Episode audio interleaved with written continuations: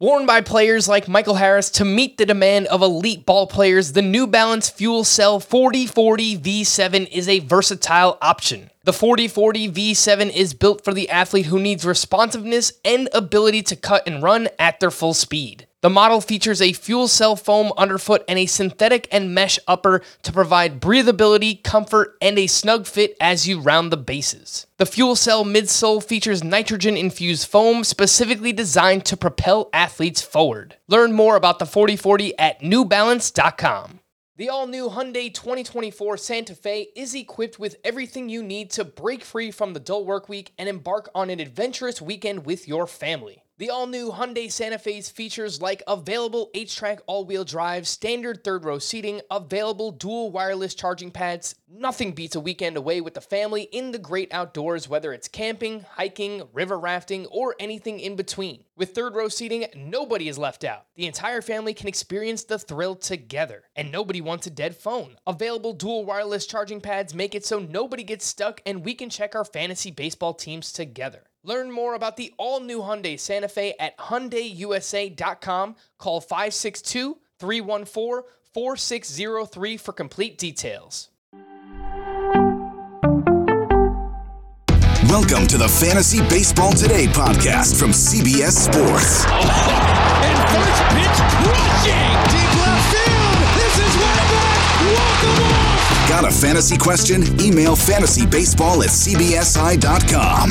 Get ready to win your league. Where fantasy becomes reality. Now, here's Frank, Scott, and Chris. Jeez, what an eventful weekend. Let's break it all down. Welcome into Fantasy Baseball today and welcome to May. Frank Stampfel joined by Scott White and Chris Towers. Today on the show, we're going to recap all of this weekend's action. Big news Jacob DeGrom has an elbow injury. Bryce Harper could be back on Tuesday. like, what is going on? Another pitching prospect is getting the call this week. It will happen on Wednesday, so the streak lives on. A Welsh Wednesday, another prospect getting called up this week. Before we get started, please like this video and subscribe on YouTube if you haven't already. If you're listening on the audio side, download, follow, and leave a five star rating. Thank you very much. We do appreciate it. Uh, and Chris, shout out to you first and foremost. Look at you donning the Florida Panthers jersey. Biggest upset in hockey history. I don't know if that's true. I heard you say it, so I just assumed it's true. Well, they they they beat the team that had the best record in NHL history, so I'm gonna I'm gonna count it. there you go. Well, congrats, Scott. I assume you're not a big Florida Panthers fan, even though you were the one that is the closest to that team. I am not. And yeah, I live just down the road from where they play. I have been to one game. That game that I went to, and this was probably 10 years ago, that game I went to is the only time I have watched a hockey game in, in any capacity. So, no, I would not describe myself as a great Florida Panthers fan. Man, hockey is the only sport that I have never been able to get into in my life. I don't know why. Just can't explain it. I but I am admittedly totally bandwagoning here. Like the, I've I've I will say I've watched a decent amount of Florida Panthers hockey over the past three years. Before that, it had probably been 15 years since I watched a Panthers game. I was big into them in the 90s. I played hockey growing up. I was like the weird South Florida kid who was into hockey. And then they were just like the most irrelevant franchise in sports for nearly two decades. And it got kind of hard to be into them. But hey, that was fun. yes, Fun game. Fun times indeed. We're gonna not talk about the uh, the Knicks and Heat because uh, you know we'll just uh, we'll just skip That was past also that. fun. Anyway, uh, people want to talk about baseball. That's what they're here for. Let's talk about Jacob DeGrom first and foremost. Left Friday's start, and turns out he went on the IL with right elbow inflammation. And Chris, I know that you did some extensive research research based on some tweets uh, regarding Jacob DeGrom's injury history, particularly with you know elbow or forearm stuff. Yeah, I mean, extensive research. I, I, I looked up the last two times that he's gone on the IL with a uh, forearm or elbow injury. 2019, he missed 10 days with right elbow soreness. Uh, so that's not so bad. And then in 2021, you might remember in July, he went on the IL with uh, forearm tightness and missed the rest of the season, which was 111 days. So, you know, anywhere between the minimum and the rest of the season, I suppose, is the timetable for Jacob DeGrom. I, I don't really think there's much you can take away from here, except that we knew that we always knew this was the risk. You know, like you can't get upset if you have Jacob DeGrom and he goes on the IL. You, you got a full month out of him, a really good month of pitching. That was more than you could have necessarily hoped for. Um, and hopefully it's a relatively short stint on the IL. But anytime you're talking about forearm and elbow injuries, you know, it, it always feels like it's one bad news cycle away from, well, he's having Tommy John surgery. So hopefully that's Yeah. not the case. But the the official classification of the injury is inflammation, which I take to be like a step milder than a strain. That's that's how I've always took the the inflammation designation. And my hope is that the Rangers, like they've they've seemed to have a quick trigger in, in terms of pulling DeGrom at the first sign of distress. Like a, a couple turns ago, they pulled him after four innings, four dominant innings, and everyone was freaking out then. And it turned out to be like a like just a little wrist thing, you know, um, that, uh, you know, maybe the average pitcher would have pitched through, but this is DeGrom with his injury history and a big investment for the Rangers. So, like, they, they've seemed to be really on top of it. And I'm, I'm hoping that's what happened here. And it's going to be the shorter end of the timetable. But that, I mean, all I, all I can offer is hope. As you said, Chris, you, if you drafted DeGrom, which I'm, I'm going to guess none of us did in any league, right? I don't think I did. Yeah. if if if you drafted Degrom, you you had to know what you were getting into, and this is I mean, this is the reason why if you drafted him, it was in the third round instead of the first, Yep. which, you know, for all of us was still not enough of a discount to make the to take the plunge. And, you know, in a lot of those NFBC leagues, he was going like 25th overall. Um, but this was always part of the deal with Jacob DeGrom. And I do feel like I'm partially to blame because it was the first time I bet his over strikeout prop on Fridays this season. So, uh, of course, it happens to be that start. But alas, Jacob DeGrom again on the IL with right elbow inflammation. And I, I tweeted this this weekend as well. It's like there is so much unpredictable in baseball and fantasy baseball year over year. But the one thing that we could have pre- predicted was Jacob DeGrom getting hurt. It feels like you know the easiest thing to uh, predict every single year. It's unfortunate, but man, his you know body just cannot hold up at this point in time. The other huge news this weekend was that Bryce Harper will see a doctor Monday morning and expects to return to the lineup Tuesday if he's cleared. Originally, you know, when he has Tommy John surgery, we're thinking, all right, June.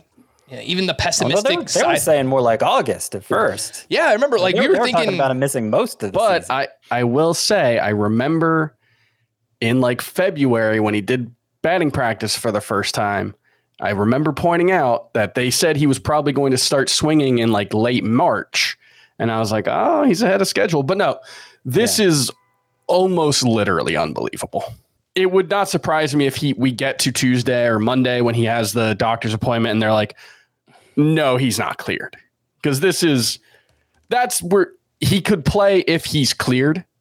That's a, that's still a pretty big if. I'm not starting him this week. yeah, to- I, I think even if we if we find out he's cleared, it doesn't. It, it's not wise to start him until we see okay how how consistently is he going to play? How's he going to perform? Yeah. uh, because this is this is miraculous stuff coming back from Tommy John surgery this quickly.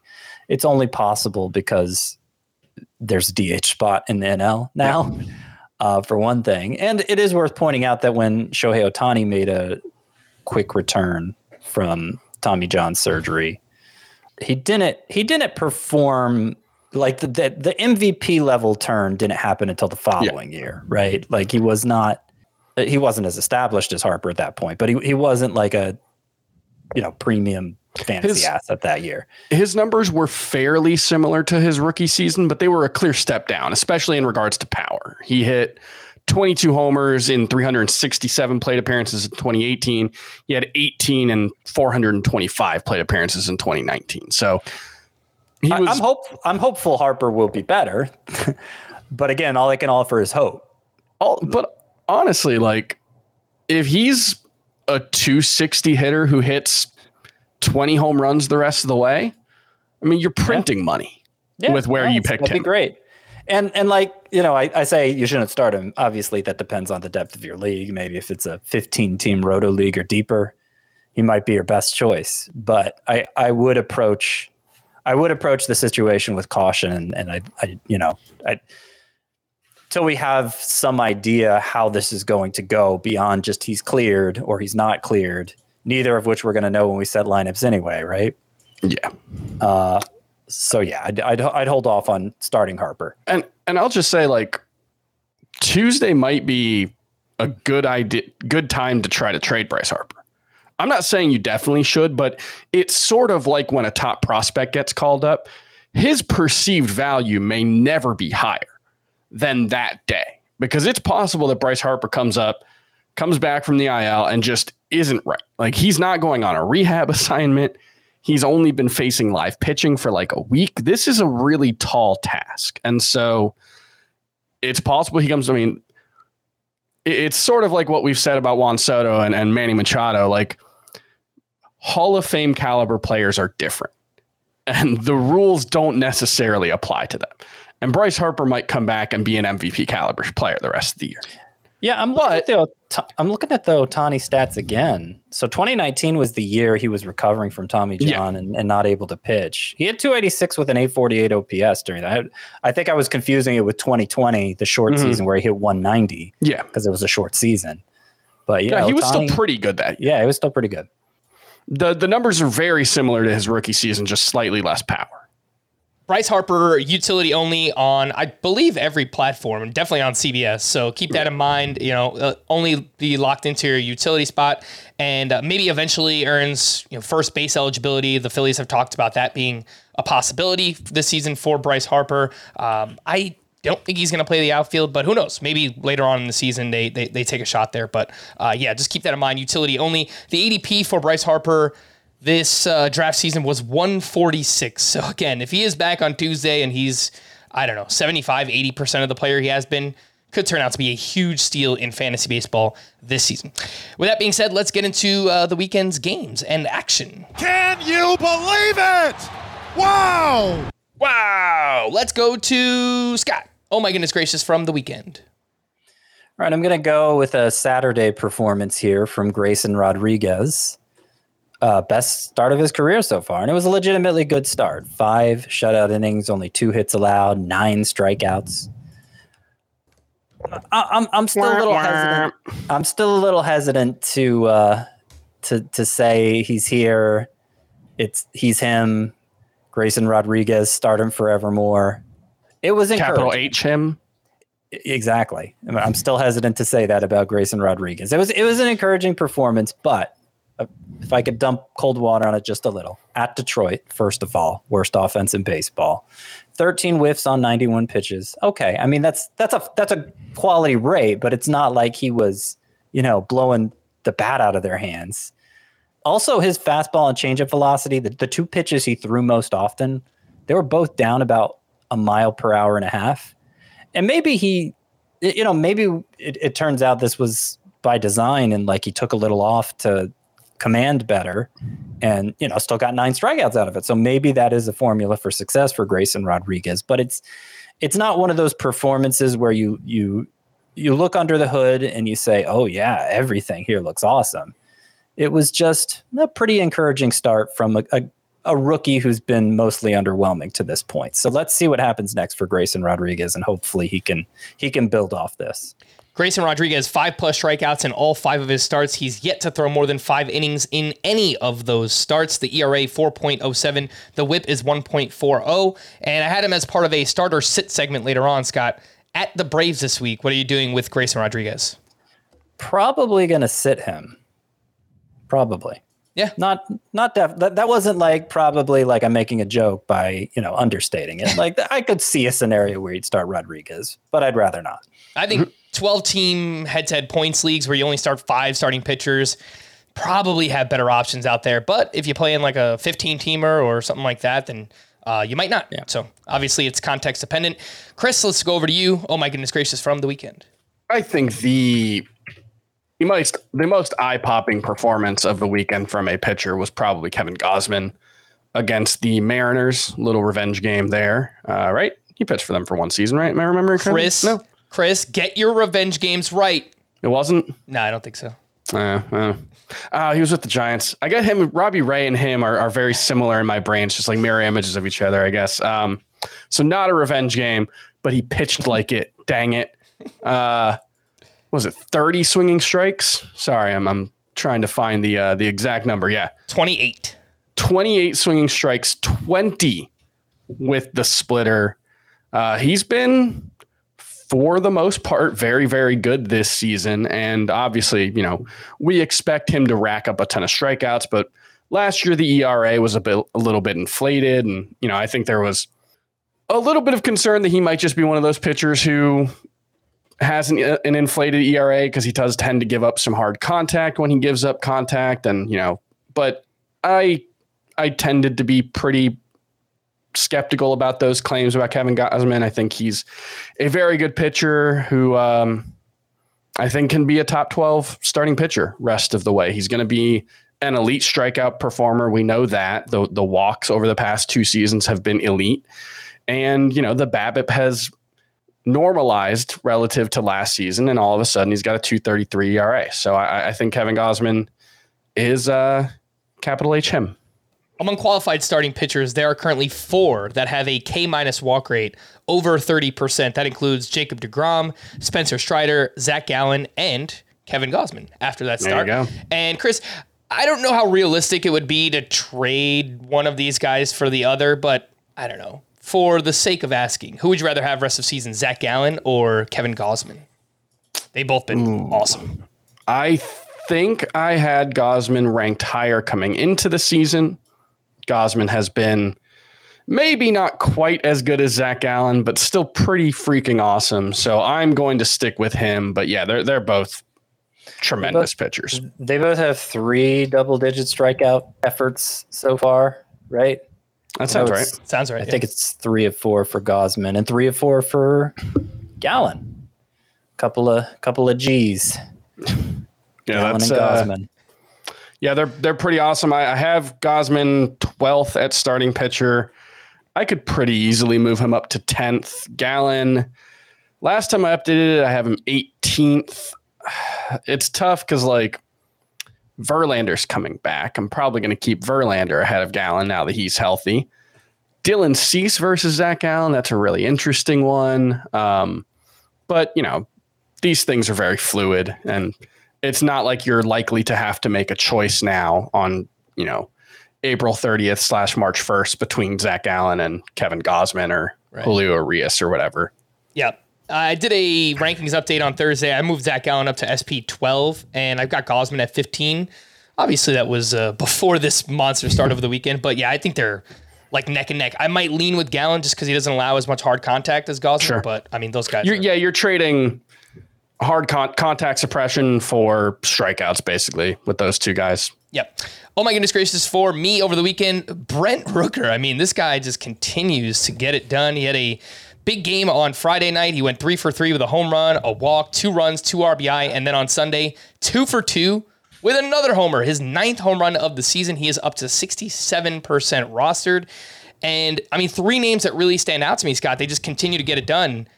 Uh, Rooker, Jack Suwinski, who we spoke about on, on Friday's podcast, he went three for six with a sock and a shoe, home run and a steal across the doubleheader on Saturday. And uh, Jarren Duran had another big game over the weekend on Friday. He went three for four with three doubles. Played against, started against a lefty on Sunday as well. So I, I do like these names quite a bit. Uh, I'm pretty sure we ranked them the other day, but what is your latest ranking of those three, Scott? Rooker, Suwinski, and Jarren Duran. Look, I value power over speed, and only one of these guys seems to be supplying both in a way, as we talked about Thursday, that or Friday, I guess, that uh, that's getting harder and harder to question, and that's Jack Suwinski. So Jack Suwinski for the power and the speed, then Brent Rooker, the the supply of power, and then I'll go Duran third because I don't think he's he, while he's hitting the ball pretty hard, I don't think he has a swing that's designed for much over the fence power right now. Um, and I think his playing time is the most questionable too. They all have playing time concerns. I, I mean, Brent Rooker is a 28 year old who is only getting this opportunity because he's in a lineup as bad as the Athletics. So that that opportunity could disappear very quickly if he if the strikeouts get the better of him, and and w- which I would say is probably more likely than not. But you're talking about a target off the waiver wire who's super hot right now, and I, I don't think you, I don't think you um, get mired down in the negative when when give, given the context of how you're looking at Rooker right now. Just understand that somebody with that history, somebody with that strikeout rate, is more likely than not to uh, to to slip, to I- to fall apart. I I might just move all three of those guys into the top 60 at outfield. Yeah, Just 'cause, for one thing, there's like- 60s are low threshold. There's like 45 halfway decent outfielders, and that's including guys that I don't really believe in, like Alex Verdugo or Cody Bellinger. Uh, I might drop Andrew Vaughn for any of them. And, you know, I kind of liked Andrew Vaughn coming into the season, but he Vaughn hit two kinda home runs over the weekend. He, so I- yeah, like that. That's I don't want to give up on him, but he kind of seems to be settling in as like an 18 homer guy. Um, so it, it's weird. You say you might move him into the top 60 in outfield, and then you started comparing him to guys that have at the top 40 in the outfield. So I don't.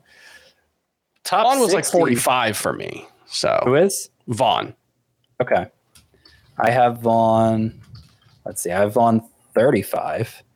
And so 60th in the outfield. And let me let me actually see where I have Rooker right now. So last at last update, I have him 67th. Mhm. 60th would put him in the same range as like Brandon Marsh and Jake Fraley and Jesse Wink. I mean, Yeah. yeah, yeah, I could put him in the top 60. yeah, I'd rather have him than those guys. Like Rooker, I'm kind of starting to believe in just because if you look at his AAA numbers, he's old. You know, that's that's going to be the caveat here for everything he does. And the likeliest outcome is Brent Rooker is droppable in two weeks. Like that's I think fair. His 150 game pace at AAA for his career is, a, is 46 home runs. So like there's legitimate power here. And the quality of contact metrics all back it up. And yeah, he's he whiffs a lot. He's in the sixth percentile in whiff rate. However, his chase rate is 83rd percentile. So he's not swinging at bad pitches. And th- again, this is all small sample sizes. You know, he's hot right now, and we'll see what happens when, you know, the league will figure him out and he'll have to adjust to that. But, you know, he's not going to keep up a 20% strikeout rate, but like if it's a 26% strikeout rate with the kind of power he has, I think he could be legitimately useful. I, I, I, I him versus Suwinski is is a tough one because Suwinski is stealing bases and has you know legitimate athleticism, 89th percentile on sprint speed right now. So I, I think And- it's okay to go Suwinski ahead of him, but I, I think all three of these guys, Suwinski, Brent Rooker, and Jarren Duran, belong in the like belong on 12 team roto rosters. I don't know about 12 team point rosters, but 12 team roto rosters. Uh, Well, and, and- and with Suwinski, I mean, it, it's not just the speed element. He's hitting the ball even harder than Rooker. Yeah. Rook, Rooker's average and max exit velocities are between 75 and 80th percentile. Suwinski's are over 90th percentile. He's walking a ton, um, which Rooker is too.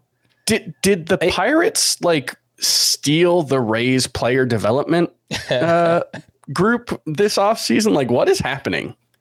Yeah, it's Like all these pitchers who we've been interested in for a long time, but are are finally starting to do things, and then Suwinski and yeah, it's it's Rodolfo Castro has been pretty decent. It's it's weird stuff I'm in Pittsburgh I- uh, right now. I- I- I Competence wanna- on the three rivers is not something I'm used to. It's true. I want to contextualize this a little further because I don't I don't want it to make make it seem like I'm talking down any of these guys. These are probably the best hitters you can do off the waiver wire right now, it- presuming they're even still on the waiver wire, which you know in a lot of leagues they want to be. It, it's it's just it's just about keeping things in perspective. I mean, these aren't these aren't blue chip talents who mm-hmm. you know the moment they set foot in the big leagues we expected big things from them. In fact we've seen them in the big leagues before and they haven't delivered big things. So it's just when you when you're picking up a hitter off the waiver wire who isn't the newly called up prospect you have to do that before you're sure you know who he is. Yep. you have to pick him up before you're sure and and so it, it comes with an expectation that okay i'm you know this this probably isn't going to last. I shouldn't get too attached but you know maybe it'll turn into something. A lot of the underlying stuff looks good. And maybe it will turn into something. It, it every breakout has to start somewhere right? But you just have to you just have to know what you're getting into. And like this isn't th- this isn't us saying yes brent rooker is going to maintain this pace and become an all-star it's saying he probably won't but he's the your best bet at getting that off the waiver wire right now Yep. Yep. Uh, that is fair. Brent Rooker, Jack Suwinski, and Jarren Duran. Again, those were the names that we were talking about. Let's take our first break. And when we return, we've got a prospect promotion, crazy game out in Mexico City. We'll talk about it up next. Robert Half research indicates 9 out of 10 hiring managers are having difficulty hiring. If you have open roles, chances are you're feeling this too. That's why you need Robert Half. Our specialized recruiting professionals engage with our proprietary AI to connect businesses of all sizes with highly skilled talent in finance and accounting, technology, marketing and creative, legal, and administrative and customer support. At Robert Half, we know talent. Visit RobertHalf.com today. Celebrate and save at Ashley's anniversary sale with hot buys, your choice of colors starting at just $3.99. Ashley Sleep mattresses starting at $2.50. Plus, receive a free adjustable base with select mattress purchases and shop top mattress brands like Stearns and Foster, Tempur-Pedic, Purple, and Beautyrest Black with 60-month special financing. Only at Ashley. Subject to credit approval. No minimum purchase required. Minimum monthly payment, down payment, tax, and delivery may be required. See store for details. Welcome back, and just a quick reminder to sign up for our Fantasy Baseball Today newsletter. Dan Schneider does a great job with it. You can find it at cbssports.com slash newsletters. Just punch in your email address and you click sign up. It's as easy as that. It's free. You get the latest news and articles delivered right to your email inbox every single day. Oh my goodness gracious! Shout out to uh, that Giants and Padres game in Mexico City on Saturday. It was insane. The Padres won it 16 to 11, 27 total runs scored, 30 combined hits, 11 of those being home runs. This stadium in Mexico City, 7,300 feet in terms of altitude, 2,000 feet higher than Coors Field, and I know there's been there have been some like whispers about a major league team going to Mexico City. I, I don't think that there is any way that that is possible. Like, I, I also saw a. I can't. I'm sorry. I can't remember which beat writer, but one of them asked about the conditions that they were storing the baseballs in there. susan slusser i think Yeah, and it was they they store the baseballs in a different environment in Coors Field compared to everywhere else, and they were storing them. They were using the specifications of most Everywhere. major league stadiums and not Coors Field. Yeah Uh, saw what you got is the ball playing basically like old school Coors Field pre Yeah. Alan Nathan at POB guy. He's a physics professor uh, who likes baseball, and he has a trajectory calculator that does like fly ball estimate, fly ball distance estimates, and based on the uh, the Mexico City elevation and other environmental factors, he found that a ball that would go 418 feet at sea level would go 458 feet in Mexico City. I, I mean you looked at the Amazing. if you looked at like the exit velocities and expected batting average on some of these home runs hit Saturday, like okay, it, it's obvious something was going on. Yeah. Um, Loved it. and, and so and so, don't freak out about Joe Musgrove yeah, yes. because he was on the uh, the bad side of a lot of that. We probably should have said, hey, maybe consider sitting Joe Musgrove this Yeah. week. yeah. That's that's I, I honestly had forgotten that this series was coming up until we I think we talked about it on Wednesday's show. Uh, but before that, I had I'd kind of forgotten that it was coming up. So Yeah, Yeah. no, me too. it doesn't get talked up a lot. Yeah. Some of those monster performances, by the way, Manny Machado in that game, three for four with two walks, two socks, and a shoe. That's two home runs and a stolen base in the same game. Juan Soto, one for three with three walks and his fifth home run. Uh, maybe he should just play every game in Mexico City. That would probably be good for him. Uh, Mitch Haniger hit his first two home runs as a member of the Giants in this series. The one on Sunday went 460 feet. But based on your calculations, Chris, it sounds like it should have went like 418 feet. So yeah, maybe But it was legit. All right, 330 feet, maybe. there it is. Uh, all right, let's talk about a prospect who's getting promoted. well- this, go ahead, Scott. Manny Machado. I just want to point out Manny Machado, two homer game. Oh, maybe he's maybe he's bouncing back, right? 0 for 4 with four strikeouts Sunday. Eh. What Very is next going fight. on? Buy Manny Machado. Ugh, between him and Juan Soto, when do we get the? uh You don't believe that, Chris? Oh, I absolutely 100% do. I have no concerns about Manny Machado. Oh, oh, bu- okay. Sorry. Yes, you meant yes, sorry. B-U-Y. I thought you meant Not- B-Y-E. No, I meant My bad. offered by Manny Machado. Yes. No, okay. I agree with you then. Let's talk about Gavin Stone, who will be called up this Wednesday to start against the Phillies. He is the top pitching prospect, or one of the top pitching prospects in the Dodgers organization. The overall numbers this season don't look great in the minors, but he's allowed just one earned run over his last two starts, 15 strikeouts over nine and two thirds innings during that time. Last year in the minor leagues, three different levels high A, double A, and triple A. Gavin Stone, a 2.48 ERA, 1.12 WHIP, 168 strikeouts over 121 and two thirds innings pitched. He looked nasty during spring training as well. Scott, your thoughts on Gavin Stone? Does he stick around? Because right now it seems like he will be the sixth man in the Dodgers Dodgers rotation unless they plan on giving Noah Syndergaard the boot. Yeah, uh, uh, and and that's the big question. I, I mean, at, based on what we know right now, it seems like this is just going to be purely a spot start for Gavin Stone because, like, they they invested 13 million in Noah Syndergaard. If if if they were going to give up on him after five starts, they wouldn't have invested 13 million on him, I presume.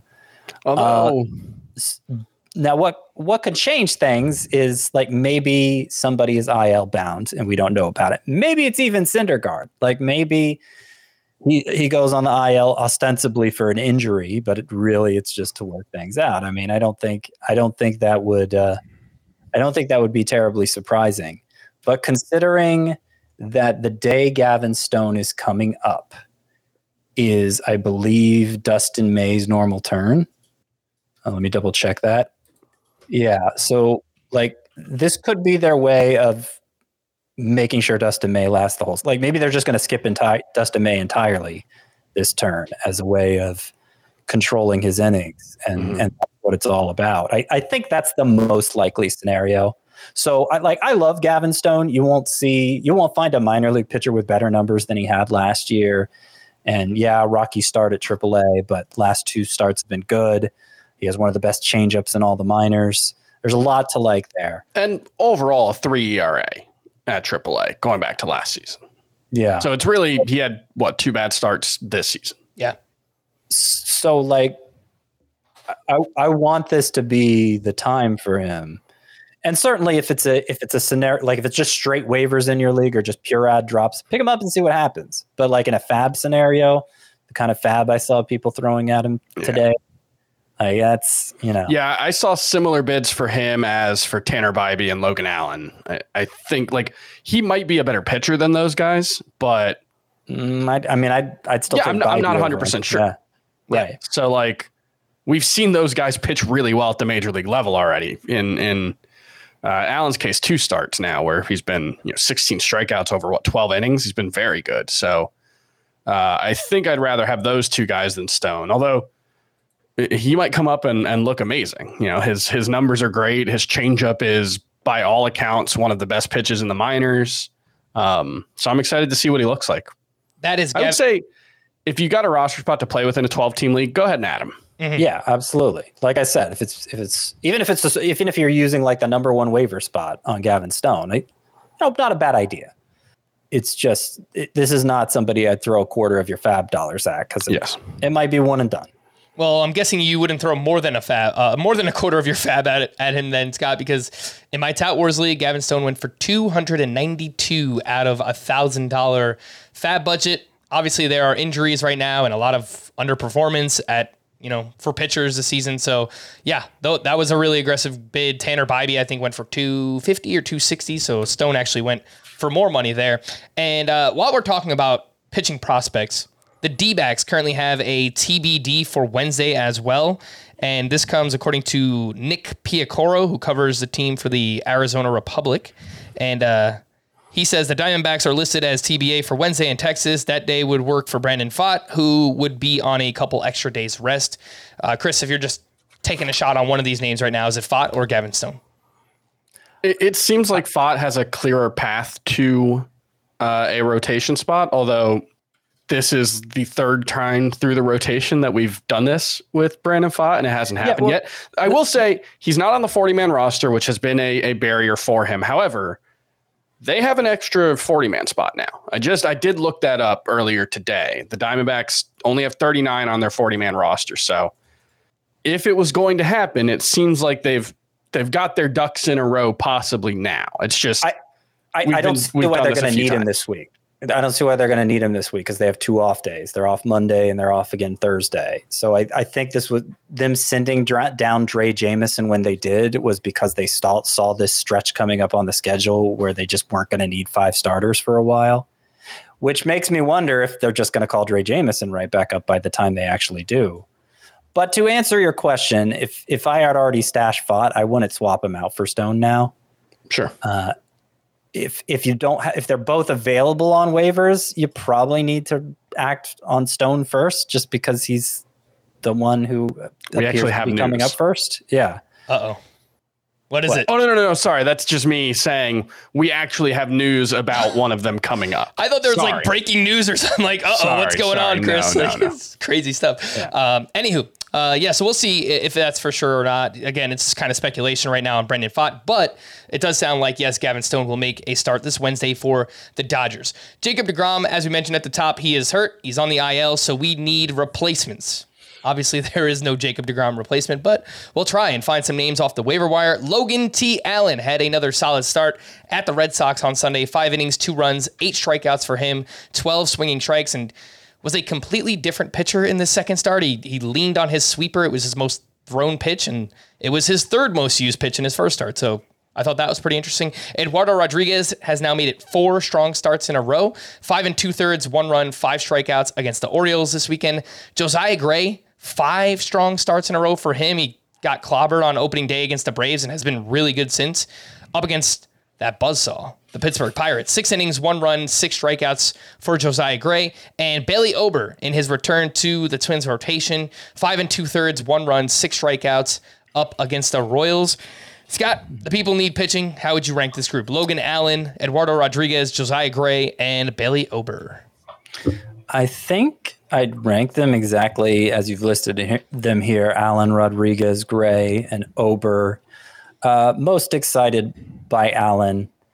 I think it's really if- good. if it's I, I talked a couple times last week about how the the clearest indicator of upside for a pitcher is getting whiffs on your fastball, and Allen doesn't have that.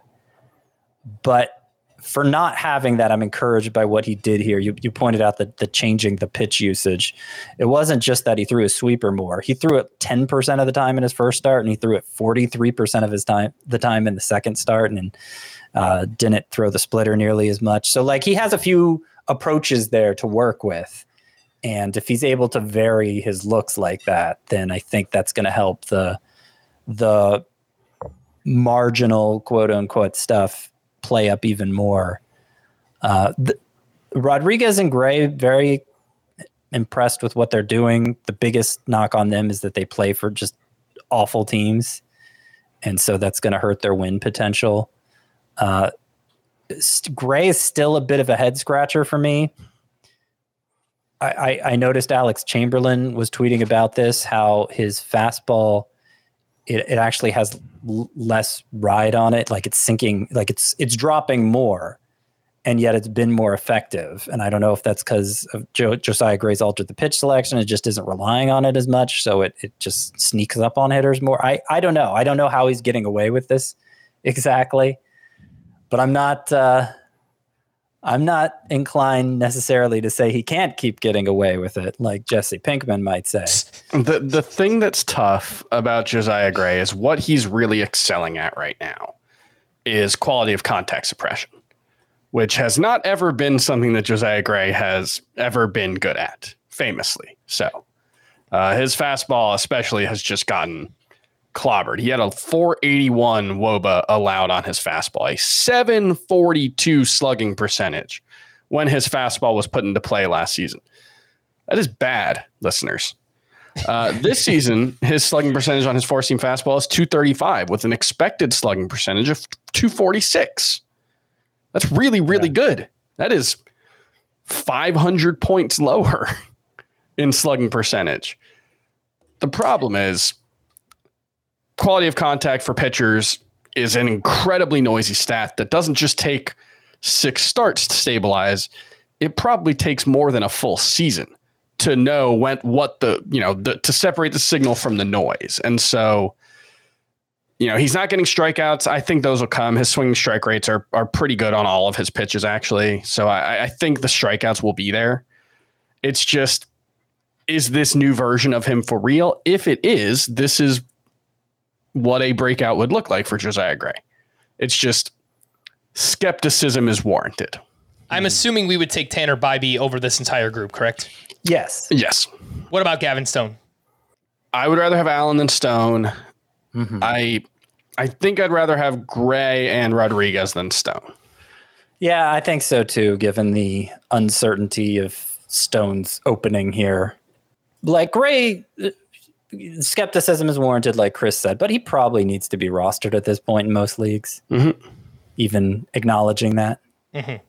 Let's move on to a, no, another group of pitchers that could be available. Edward Cabrera had a t- career high 12 strikeouts against the Cubs this weekend, five innings, two runs, five more walks to go along with those 12 strikeouts. He had 18 swinging strikes, 25 walks in six starts.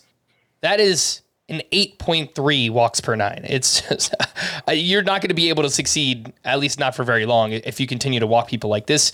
I'm talking to you, Edward Cabrera. Uh, Brayan Bello made a strong return to the Red Sox rotation, five innings, one run, six strikeouts up against the Guardians. Tyler Anderson got back on track Friday at the Brewers, six and two thirds, one run, seven strikeouts. 20 swinging strikes for Tyler Anderson. His velocity was up across the board. It was pretty interesting start for him. And then uh, Wade Miley, don't really know how he's doing it, but he is doing it. Six innings, one run, two strikeouts. Chris, how do you rank this group? Wade Miley, Tyler Anderson, Brayan Bello, and Edward Cabrera. I think I would still go. I'm going to put Cabrera first, but it's tough because I don't actually feel confident you can start him right now. It's just I'd rather have him on my roster for the upside. Then I would go Anderson, Miley, Bello. I think Bello has some upside, but I don't know. We've seen him make a handful of starts where it just it hasn't been as impressive as we'd hoped. So uh, I'd go like Cabrera. I'm just I'm flummoxed. It's. Do you think it's a good or a bad thing that the one thing wrong with Edward Cabrera is that he can't throw his fastball for strikes? I would, like- I would say in the long run, it's it's probably a bad thing. But I think you can look at it both ways, right? You can look at it and say, well, among the things a pitcher would need to fix, throwing his straight pitch straight and knowing where it's going seems like it should be easier. It should be easier to throw your fastball for strikes than your changeup or your curveball. And it's not for him. And like, but it could also just be that he just never figures out and he he's a, a frustrating mess for the for his entire career. But I think the upside here is still so high that I'm gonna keep chasing it. I was encouraged by the start for Tyler Anderson, who I think I basically said I was giving up on after his last outing, or maybe it was two turns ago. But this was the first start for Tyler Anderson 20 whiffs on 109 pitches, uh, 13 on 41% changeups. It was the first start since he left the Dodgers where it said, okay, that, that changeup is performing like it's supposed to perform if he's going to be good. Also, the velocity was up on fastball and changeup more than a mile per hour. So maybe that helped too. I'm not ready to stick Tyler Anderson back in my lineup or anything, and I would take like the Josiah Gray, the Edward Rodriguez group of pitchers over him. But maybe I was too quick to give up on him. We're getting questions about what to do with Reid Detmer. So this is like the uh, drop portion of the waiver wire. What do we do? He was at the Brewers this weekend, four and a third, seven runs. Four of those were earned. He's still getting a lot of whiffs. He's getting strikeouts. The fastball velocity remains up. He has just one quality start in five tries. The ERA is 4.85. The WHIP is 1.38. Chris, what do we do with Reid Detmers? I'm hanging on to him. The the ERA estimators are actually pretty ugly across the board for him. Um, so it doesn't necessarily just look like bad luck, but I just I you know believe in the strikeout rate. I believe in the swinging strikes. I, I believe he's a good pitcher, so I will just continue to bet on that um, and and hope that the results on balls and play get better. But he's this isn't bad luck, I guess I would say. He's he's earned his struggles so far. Yeah, the walks, the hard contact, the home runs, all up for Reid Detmers this season. So he definitely has to improve on that. And if you have him on your team, I, I, would try my best to get him out of my lineup the way that he is pitching right now. Let's take our final break. And when we return, some other news and notes from the weekend right after this. The national sales event is on at your Toyota dealer, making now the perfect time to get a great deal on a dependable new car. Like a legendary Camry, built for performance and available with all wheel drive, you can count on your new Camry to get anywhere you need to go. And with available features like heated seats and a multimedia touchscreen, you can stay connected in comfort and style. Or check out an affordable and reliable Corolla with a trim for every lifestyle, from the hip and agile sedan to the sporty hatchback. There's a dependable Corolla built just for you. Plus, both Camrys and Corollas are available in hybrid models, so no matter your style, you can drive efficiently and affordably. And right now, your local Toyota dealer has more vehicles in stock and is making delivery on new vehicles almost every day. So visit your local Toyota dealer and check out amazing national sales event deals on Camrys, Corollas, and more when you visit buyatoyota.com. Offers end April 1st. Toyota, let's go places. The rest of the news and notes from the weekend Aaron Judge is dealing with a slight strain at the top of his hip. The team will wait a couple of days to see if he can improve before placing him on the IL. He missed the entire weekend and is already confirmed that he will not play on Monday either. And while we're on that topic, if you have a pitcher going up against the Yankees, you should probably feel pretty good about it right now because, man, their lineup looks awful without Aaron Judge and Giancarlo Stanton in it. Yordan Alvarez returned to the lineup Saturday after missing four straight with that neck injury. Julio Rodriguez left Saturday's game with back tightness and was not in the lineup Sunday. He is currently day to day. Are you guys starting Julio Rodriguez this week? Uh, for for him and Judge, it probably is the difference between five outfielders spots to fill or three outfielder spots to fill where I, would lean yes if it's five for both of them. I, it sounds like there's at least been more speculation on an IL stint for Judge than for Rodriguez or um, who's the other Cor- Corbin Carroll. Both of those Rodriguez and Carroll both seem like there's been less con- discussion of it, but that doesn't necessarily mean they won't be. Yeah, you know. So I think both are risky. I would probably start Rodriguez and Carroll over Judge this week. If you have Corbin Carroll on your team, thank your lucky stars because it seems like he has avoided major injury. He was removed Saturday after he collided with the left field wall while chasing down a baseball, and he was out of the lineup Sunday, also considered day to day. Max Scherzer is set to rejoin the Mets rotation on Tuesday. I, I think that's still the case. I hope that's the case. There was so much yeah. rain in New York this weekend, like all of those games got rained out. Uh, like yeah. I, they should not have even tried to play Friday. It was a terrible decision. Um, and then so we Saturday so we had Sunday. two more games to serve on the suspension, and I think those two got rained out, but they're going to be made up Monday. There's going to be a doubleheader Monday, so I, I do think that would put him coming back Tuesday. Either way, though, we're probably a one star week. Yeah, for sure, sir. When it was looking like it was going to be a two star week. But you start him, as Chris said, regardless. And I assume we do the same thing with Justin Verlander, who struck out six over four and two thirds score, scoreless in his rehab start at Double A Friday, and it sounds like he'll make his uh, de, uh, debut, Mets debut, in Detroit on May third. My my many many teams with Justin Verlander on them are thrilled yep. that he's returning because it's it's it's tough times on these streets for your guy Chris right now you are not the only one out there, man. We are we are struggling to get some pitching right now. So hopefully with Scherzer and Verlander back, uh, we get exactly that. We haven't heard much about Brandon Woodruff recently, but apparently he underwent a follow up MRI last Wednesday. The results of the scan were apparently encouraging. Their GM said the target return date is the end of June for Brandon Woodruff. I had like two resp- reactions to that. I was Like, oh, the results were encouraging. That's good Oh, he's not going to be back until the end of June. I I didn't think the timetable was that was that far off before this. So that's uh that was certainly a little frustrating to hear. Uh, Eloy Jimenez was limited Sunday due to leg soreness. There's always something going on with this guy. Uh, Jhoan Duran left town early Friday morning to attend immigration matters, but was back pitching on Saturday. It sounded like he was going to miss like extended time, and then he just didn't. So don't really know what that was about. Luis Severino threw 40 pitches over three up and down sessions on Friday. He'll begin a rehab assignment either Wednesday or Thursday at High A. Tyler Glasnow threw a two inning live bullpen session on Saturday and could make a rehab appearance at AAA within the next week. Tim Anderson is set to return Tuesday. I assume that we get him back in our lineups. Yes. Yeah, probably. Maybe if you have a great alternative in a shallow wheat league, you give him some time to shake off the rust. But in most cases, you're probably going to start Tim Anderson.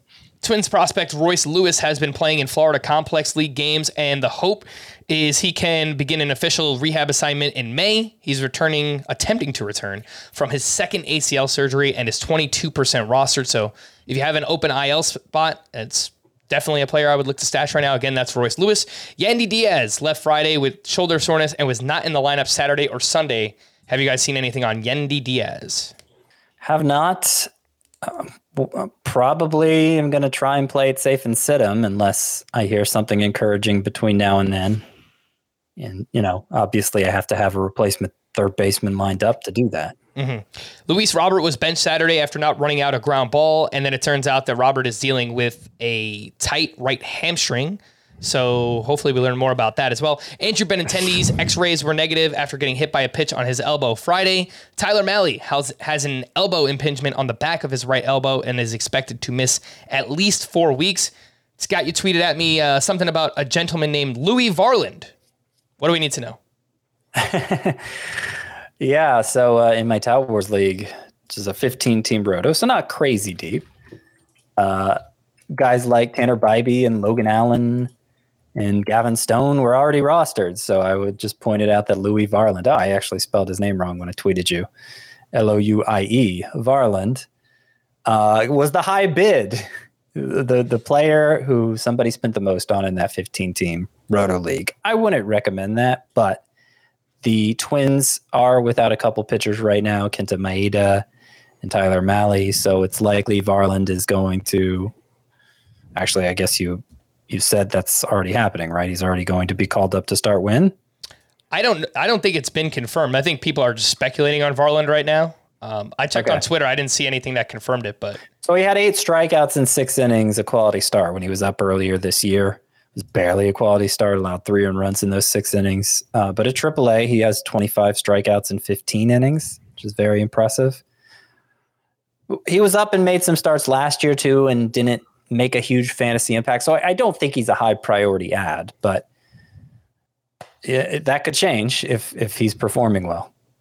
Reynaldo Lopez was removed Sunday due to fatigue in his bicep. The ERA has ballooned to over eight for Reynaldo Lopez. Walker Buehler was seen throwing from 150 feet at Dodger Stadium on Saturday. He began a throwing program in March and perhaps makes it back as a reliever by the end of the season or for the playoffs. Uh, he should be rostered in most, if not all, keeper and dynasty leagues. Again, that's Walker Buehler. Pete Fairbanks was removed Friday due to numbness from his ongoing Raynaud syndrome. He threw on Saturday. Uh, and if anything happens, Chris, I assume Jason Adam would be the next man up there. I, I guess. I mean, it's the Rays, so it might just be six next guys up in six different situations. The the thing that's in- impossible to tell about this right now, at least for you know, if you're setting your lineups for week five, uh, is Raynaud syndrome is one of those things where it's there's something causing it, but they don't know what. You know, we went through this with Brandon Woodruff last season where you know the the concern was that it, it sounded like it could maybe be a um, thoracic outlet type of situation, and it, it wasn't. And so he ended up coming back fairly quickly from it. We don't really have any kind of timetable, so I, I would just steer clear of the Rays bullpen for this week if I could. All right. Jose Urquidy exited Sunday's start with some kind of arm injury. The Orioles. Uh, shoulder, oh, is uh, shoulder? shoulder, just shoulder soreness. I think was what I saw. So I, I wouldn't, I wouldn't start him this week if I if I have to make that that situation that decision. It sounds like Lance McCullers is getting close too. So I don't think that they will rush McCullers back, but you know maybe within the next month or so we could kind of see him uh, hop back into the Astros rotation. The Orioles option Joey Ortiz back to AAA on Sunday. Kyle Stowers was recalled. Brett Baty got a start against a lefty on Friday, so hopefully a sign of things to come. Mike Yastrzemski left Sunday with a hamstring strain. He's set to undergo an MRI, but will likely miss time. David Peterson was optioned to AAA on Saturday, and uh, I was pretty excited about him this season, so that is a miss on my part. Randall Grichuk made his return Saturday and had back to back multi hit games if you play in five outfielder leagues. Grichuk uh, is a name that could be out there, is only 14% rostered. Players that went to the IL this weekend JD Martinez with lower back tightness. Uh, Brandon Hughes with right knee inflammation, Kerry Carpenter with a right shoulder strain, Kenta Maeda with a right tricep strain, Jose Quijada with left elbow soreness, and Carlos Estevez all of a sudden has been really, really good. So he is the guy for the Angels. Garrett Whitlock ha- has uh, ulnar neuritis. The team said they're hopeful he'll only miss two starts.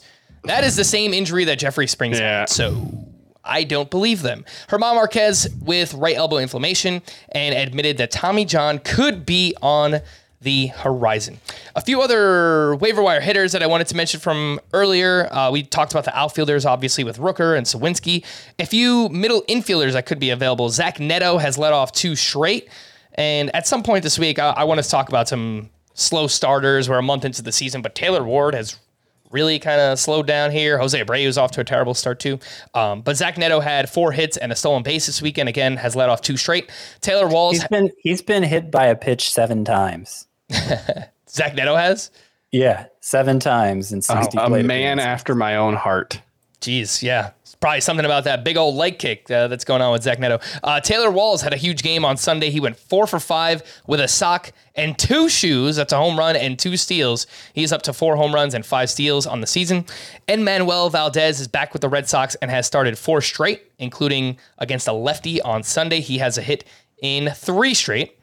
Scott, any interest in those names? If you need a middle infielder, Zach Neto, Taylor Walls, and and Manuel Valdez. I mean, Neto's the one who's the most interesting by far. I would say Walls doesn't play consistently enough, and I'm not sure how he's managed to produce because that's something we've never seen him do before. He's more of a glove first guy, but uh, a lot of skepticism there. I, I am interested in, in Manuel Valdez. His numbers in the minors last year were ridiculous. Uh, didn't get a lot of prospect love because he's a poor defender and he's short. So that creates natural skepticism about the power. But he's playing a lot, like you said. So not not rushing out to pick him up yet, but definitely want to monitor his performance. I had two 15 team leagues with uh, waivers that ran already on Sunday night, and I picked up Valdez in both of them for only 13 out of a thousand dollar budget. So, yeah, I, I in deeper leagues, I, I would be I would look to uh, speculate on him and, and see what comes of it. In deeper leagues, a few names that produced something this weekend. Nick Senzel, very quietly, uh, he hit a home run. Uh, no, he went two for four with three runs and three RBI on Friday, and then he hit a home run on Sunday. He was going up against the Oakland A's this weekend, so favorable matchups there. Uh, Edward Olivares, Nick Pratto, Ezekiel Duran, and Miguel Andujar all did something of note this weekend. Chris, in uh, deeper leagues, any interest there? Senzel, Olivares, Pratto, Ezekiel Duran, and Miguel Andujar. Probably not. Um, Edward Olivares, I've always been interested in, but he needs to show more. Actually, Ezekiel Duran, he's been productive, and the underlying numbers are decent. So I, I'm I'm adding him, or I'm trying to add him in a few spots where I where I need some help. So he's he's probably the one who's most interesting here. Nick Pratto, Scott, correct me if I'm wrong. He had 44 home runs two years ago in the minors in Don't think it 2021. I don't think it was that many. He had a lot, but It was close to check. four. Uh, and then he just completely fell apart last season. He was a, just a disaster at, at every level. So it was 36 home runs. 36. Okay. Um, yeah, that's one that like I'll keep an eye on if he goes on a run, but I I don't see any reason to add him right now. I'll I'll admit to putting in a bid for Nick Senzel and actually being outbid on him in a 15 team five outfielder league. I need a replacement, it seems, for Mike Yastrzemski and Senzel seemed like the best I could do. He has been playing every day. Actually, he's been playing third base recently. Yep. Uh, Spencer Steer shifting over to first, which my NL only team is grateful for and picking up eligibility there. Um, but but if if Senzel picks up third base to go with outfield, you know, last five games, he's 10 for 18 with two home runs. I'm not optimistic, but if you're you're in a situation like I'm in, like he, he probably is relevant again. And if you play on CBS, he already has that third base eligibility, Scott. So I think it's There you go. seven or eight games that he's played. So uh, in leagues where you need 10, I think the NFBC, you need 10 games. Um, that should be coming soon for Nick Senzel. I have two pitchers here that I wrote down as potential sell high candidates. Shane Bieber had a strong start at the Red Sox this weekend, seven innings, two runs, uh, four strikeouts for him. He has four strikeouts or less in five of six outings, and his StatCast page is ice blue. That is Shane Bieber. And Lucas Giolito is the other one. Turned in a quality start up against Tampa Bay, six and two thirds, two runs, six strikeouts to zero walks. Um, he's got an ERA over four. He had one blow up start, but outside of that, he actually has been pretty good. The strikeouts are down this year. The swinging strike rate is down. The control has been immaculate for Giolito. I'm just wondering what happens when, if I guess his control kind of goes sideways once again. So I worry about those things. Chris, would you be looking to sell high on either one of those, Shane Bieber or Giolito? So I guess you're saying you're not a believer. Um, sorry. Um, I'm struggling with how to feel about Shane Bieber in particular because I've been sort of like the like the guy holding the picket sign, like the end is nigh, repent sinners kind of thing on Shane Bieber for like three years now. And now there are real reasons to think that might be happening. And I'm kind of like, I don't really worry too much about it. I there are weird things going on in his pitch profile. He's throwing his cutter more, which I don't really like. I don't really think that's a great pitch for him. It, I wouldn't mind it if it was at the expense of his fastball, but it's coming at the expense of his slider and curveball, which are both much better pitches. Um, so I don't love seeing that, but I, I'm not. I'm admittedly not too concerned about it, all things considered. I, I I think he'll probably be fine. Okay. I'm not sure how high you can actually sell on Giolito either, given that you know, as you point out, it was mostly because of one terrible star, Frank, but he has a 415 ERA. The level of investment in him coming in wasn't nearly as high as usual, wasn't nearly as high as Bieber. So I'm I'm inclined just to ride it out with him, Mhm. but I'm not I'm, I'm not saying he's in the clear now and is as good as he's pitched recently. I think the jury's still out as far as that goes. Let's say you could turn Giolito into like Nick Lodolo or Lance Lynn or Yeah. Chris Sale. Is that something you would do? Oh yeah. Yeah. By the way, Chris Sale had another good start. Hey! Can't get through the whole podcast without mentioning that. Yeah, and he's at the Phillies this week. I, I was going to ask you guys: Do you start Chris Sale in that matchup? Um, I don't. I'd r- rather I don't- not. think I have the luxury to sit him in most of the leagues where I have him, unfortunately. True. I'd be Well, more likely we'll to start see. Sale against the Phillies than Grayson Rodriguez against the Braves to bring this whole podcast full circle. God, that's why you're a pro. Professional. what I do. Scott White is him. I uh, wanted to mention Johan Oviedo because obviously we've been pumping him up recently, and he got crushed by the Nats on Sunday. Two and a third, seven earned runs, only one strikeout in that one. The ERA is up to 4.78. Uh, same question, Scott. Are you starting Oviedo up against the Blue Jays this week?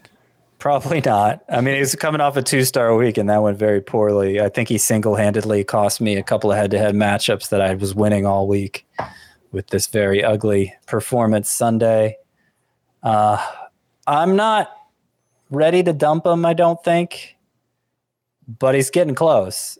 Uh, the the slider that had gained so like it was up three miles per hour at the start of the year, and that's what first drew my attention to him, even going back to spring training. Uh, it was down a mile per hour and a half two t- starts to, starts ago. It was down like a mile per hour this start. Like if if that becomes something he can't sustain, then I'm not sure. I'm not sure if any of what he was doing before is sustainable. You know, so definitely a little concerned about Oviedo at this point. Okay, I'm just gonna bounce around with some of the the rest of the leftovers from this weekend. Aaron Nola saved his best start for the Astros this weekend. Eight innings, one run, six strikeouts in that one. Uh, Zach Wheeler also had a great start at the Astros, six shutout with seven strikeouts in that one. Nathan Eovaldi will have his revenge, a three hit shutout against that vaunted New York Yankees lineup. Eight strikeouts to zero walks, 13 swinging strikes, and uh, he was amped up Fastball velocity was up 1.4 miles per hour. The splitter up 1.2 miles per hour, and uh, he's. I think there's been like one or two blow up starts, but outside of that, you know, Eovaldi, he's been okay uh, for where you drafted him. Corbin Burnes, solid this weekend, six innings, one run, five strikeouts. Good to see. Uh, Clayton Kershaw, seven shutout with nine strikeouts for him. Sonny Gray, another strong start, six innings, one run, seven strikeouts. He has a 0.77 ERA and a 1.06 whip. Whenever you see the whip higher than the ERA, you know regression is coming at some point. So keep that in mind. Like, you don't need me to tell you, but Maybe you do. Sonny Gray is going. There is going to be a regression. His uh, 92% strand rate will not remain all season. A few hitting leftovers. Jazz Chisholm is getting hot. He's got nine hits, two homers, four steals over his last six games. Jarred Kelenic was batting third in the lineup on Friday, and then he hit second on Saturday. And uh, I'll quickly pull up where he hit on Sunday, but he is into the top half of that lineup, and rightfully so because he has been amazing. Uh, he was batting third on Sunday as well. Uh, two more home runs for Jorge Mateo this weekend. He has been a stud. 347 batting average, six home runs, 10 steals, a, just a 14.5% strikeout rate so far for Jorge Mateo. Cody Bellinger hit two more home runs. Uh, Randy Arozarena had a double dong on Saturday. Mike Trout with a double dong. Cal Raleigh with a double dong. And Jonah Heim had a big game Sunday, three for four with his fifth home run. And we probably haven't given him enough love because he's been really good for Texas. 303 batting average, 22 RBI, 978 OPS. 22 RBI? Yeah, for Jonah I don't think I have anyone on any roto team with 22 RBI. yeah, it's That's crazy. a lot of RBI. He he's up to 82% roster too. So I, I was pretty shocked to see that. I mean, people are in. They are uh, they're, they're picking him up and rightfully so. He's been very good. A few bullpen updates.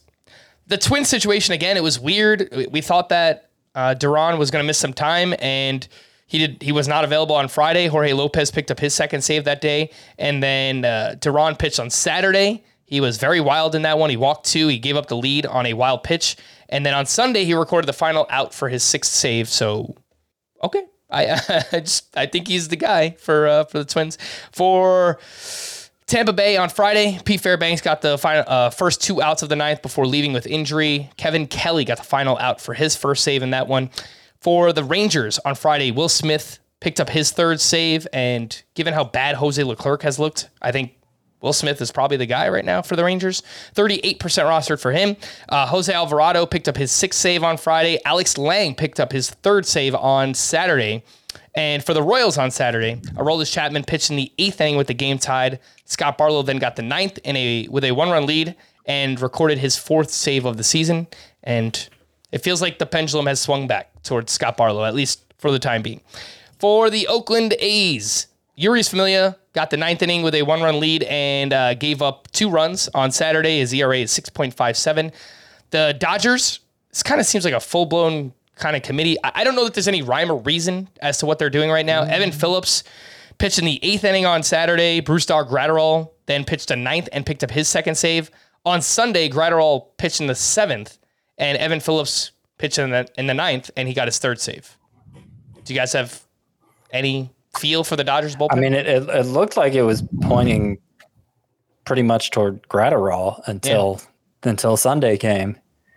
And uh, did you happen to see who he was facing in the seventh and on Sunday? So Sunday? the the No, only thought it, it was the six, seven, eight hitters. I think. Um, the only thought I had was like because Phillips was on paternity leave, he really hadn't pitched very much. He had pitched one day in the previous ten. Graterol it was on like. paternity leave too. Sure. More right. recently than Phillips. Um, Pregnancy yeah, I- back, baby. yeah, I don't know. uh, yeah, it's it's kind of frustrating. I mean, obviously in deeper category leagues, I think probably both guys need to be rostered, Evan Phillips and Brusdar Graterol. Probably, yeah. For the Orioles on Sunday, Felix Bautista was unavailable. Yennier Cano recorded the final four outs for his second save, and he's been really good. If you play in a saves plus holds league, I definitely look to pick him up.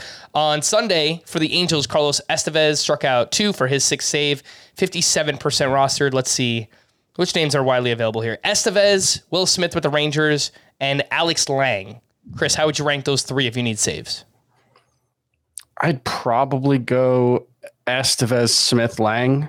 Um, Estevez, I, I, I don't know. I, he's he feels very combustible, so I, I could go with Will Smith ahead of him, and I think either Yeah. one's fine. But That's what I was I- thinking. Smith. I think I have a little my- more faith in Smith as a pitcher. I think I have a little more faith in Estevez having the job. All right, let's wrap up with the new to stream or not to stream, and give me two or three of your favorites. We'll start with Monday and scrolling up and down here. Drew Smyly at the Nationals. I think that's the one that stands out most for me, and then maybe Cal Quantrill at the Yankees. The way that lineup looks right now. Yeah, like Domingo German's been getting so many strikeouts and swinging miss, sing, swinging strikes that you know. He's giving up so many home good. runs though, like and Yeah, pitching but in you know, Stadium. Cleveland doesn't have a lot of guys that you're worried about hitting home runs right now. Um, I also like Taijuan Walker's boring, but at the the Dodgers. Dodgers, the Dodgers aren't a terrifying matchup right now. Um, I, I probably wouldn't, but you know, My three. That's the, that's the segment. In this order would be Smyly, German, and Quantrill. Okay. On Tuesday, uh, I think the obvious name here and Tanner just Bibee, he's pick not up- a streamer. Yeah, pick him up anyway. But yes, obviously, you know, at the Yankees, I, I think that's totally fine. Uh, Wesneski at the Nationals, I think is probably okay. Uh, Mason Miller, similar situation to Bibee. He's going up against the Mariners. I think I'm okay with that one.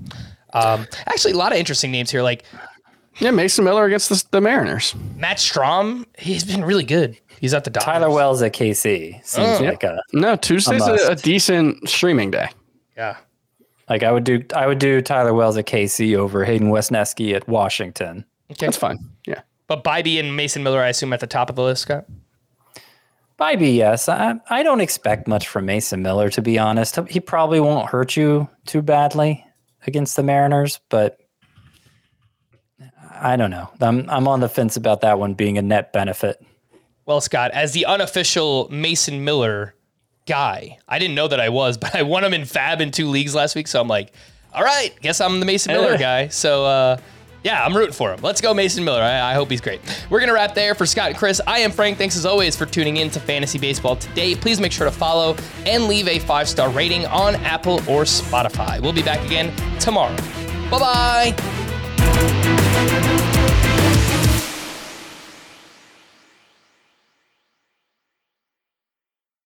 Old Man Winter here. If I had it my way, it would stay winter all year long. Short days, wind chill, black ice, and a good polar vortex. Oh, heaven! Wait, is it getting warm in here? Your cold snap is over, Old Man Winter. Spring has arrived. Spring. Spring is here, which means it's the perfect time to get away in the Hyundai you've always wanted. Visit the Hyundai Getaway Sales Event, where you can get great deals on all of our award-winning Hyundai models, like the tech-filled Tucson and Kona, as well as the spacious Palisade. Enjoy wherever you go with the peace of mind that comes with America's best warranty and three years or 36,000 miles of complimentary maintenance. But hurry in, these deals won't last. Add more joy to your journey at the Hyundai Getaway Sales Event.